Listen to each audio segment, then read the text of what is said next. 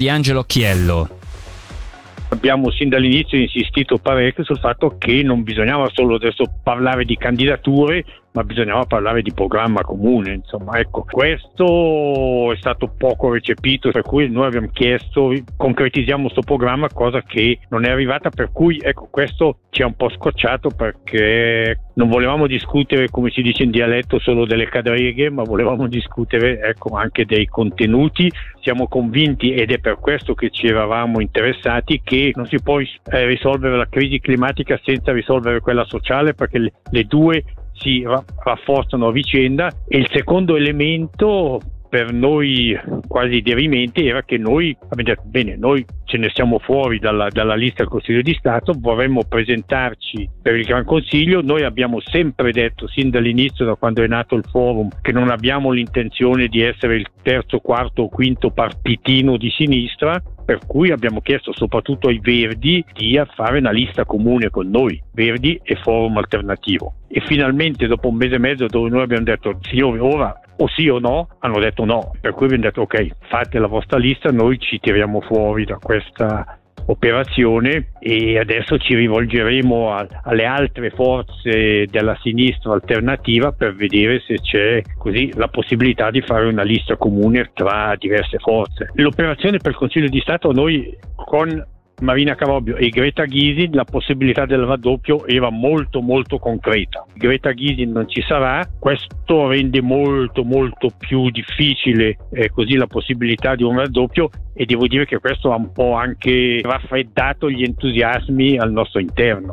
Ancora politica, il Gran Consiglio, in una sessione che è tuttora in corso a Palazzo delle Orsoline a Bellinzona, ha designato il subentrante al Ministero Pubblico di Francesca Piffaretti-Lanz, che ha dimissionato dalla carica di procuratrice pubblica a inizio luglio. Si tratta di Caterina Iaquinta De Filippi, attuale segretaria giudiziaria, eletta oggi procuratrice dal Parlamento al primo turno con 72 voti. Ora cambiamo tema, è tempo di bilanci per la campagna Bimbi Sicuri messa in atto dalla Polizia di Lugano all'inizio dell'anno scolastico. L'operazione quest'anno ha coinvolto più di 400 allievi di prima elementare e più di 26 cittadine. Durante la sensibilizzazione sono stati controllati oltre 5.000 veicoli. Sentiamo il primo tenente Vladimiro Castelli al microfono di Nadia Lischer. Operativamente parlando è andata molto bene, nel senso che abbiamo perseguito gli obiettivi che ci eravamo prefissati, ovvero una forte presenza di polizia dedita al controllo e alla prossimità. In questo caso l'hanno fatta un po' da padroni gli agenti di quartiere, i quali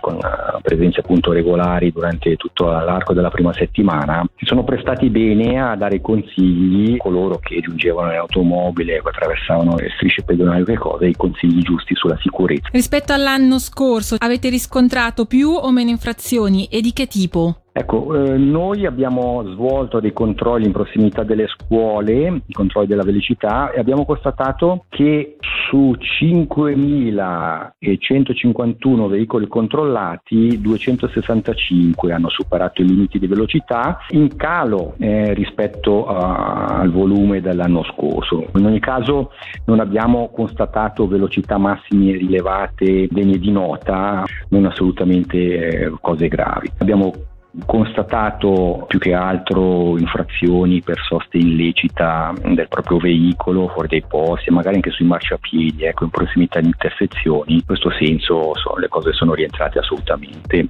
nel migliore dei modi. La campagna Bimbi Sicuri è stata promossa come da tradizione all'inizio dell'anno scolastico. Adesso invece come prosegue l'operato della Polizia Città di Lugano per quanto riguarda la prevenzione? Esatto, è un'ottima domanda, perché ci permette di segnalare che la nostra attività presso le scuole è un qualcosa che rientra in uno dei compiti di polizia tra i più sensibili per una polizia di prossimità e locale come la nostra, per cui abbiamo fatto uno sforzo intenso in questa settimana perché è giusto dare un corretto segnale di giusto avvio nel rispetto delle regole, perché l'obiettivo finale è nient'altro che quello di evitare che vi siano incidenti, ecco, legati al percorso casa e scuola. L'attività continuerà in ogni caso da parte degli agenti di quartiere, anche nell'ambito di avvenimenti particolari o nell'ambito della loro routine svolgeranno in ogni caso sempre dei controlli.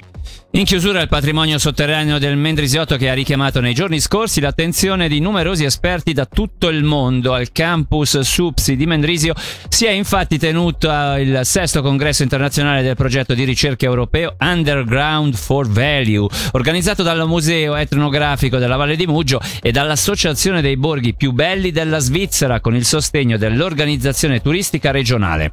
È stata l'occasione per gli addetti ai lavori di condividere conoscenze ed esperienze sulla gestione e sulla valorizzazione del patrimonio sotterraneo, ma anche di presentare tali tesori al pubblico. Tra gli elementi della regione messi in risalto spiccano la nevère della Valle di Muggio, le grotte, il patrimonio geologico e archeologico del Monte San Giorgio e le gallerie estrattive del Parco delle Gole della Breggia. Sentiamo la direttrice dell'ente turistico Mendrisiotto e Basso Ceresio, Nadia Fontana Lupi.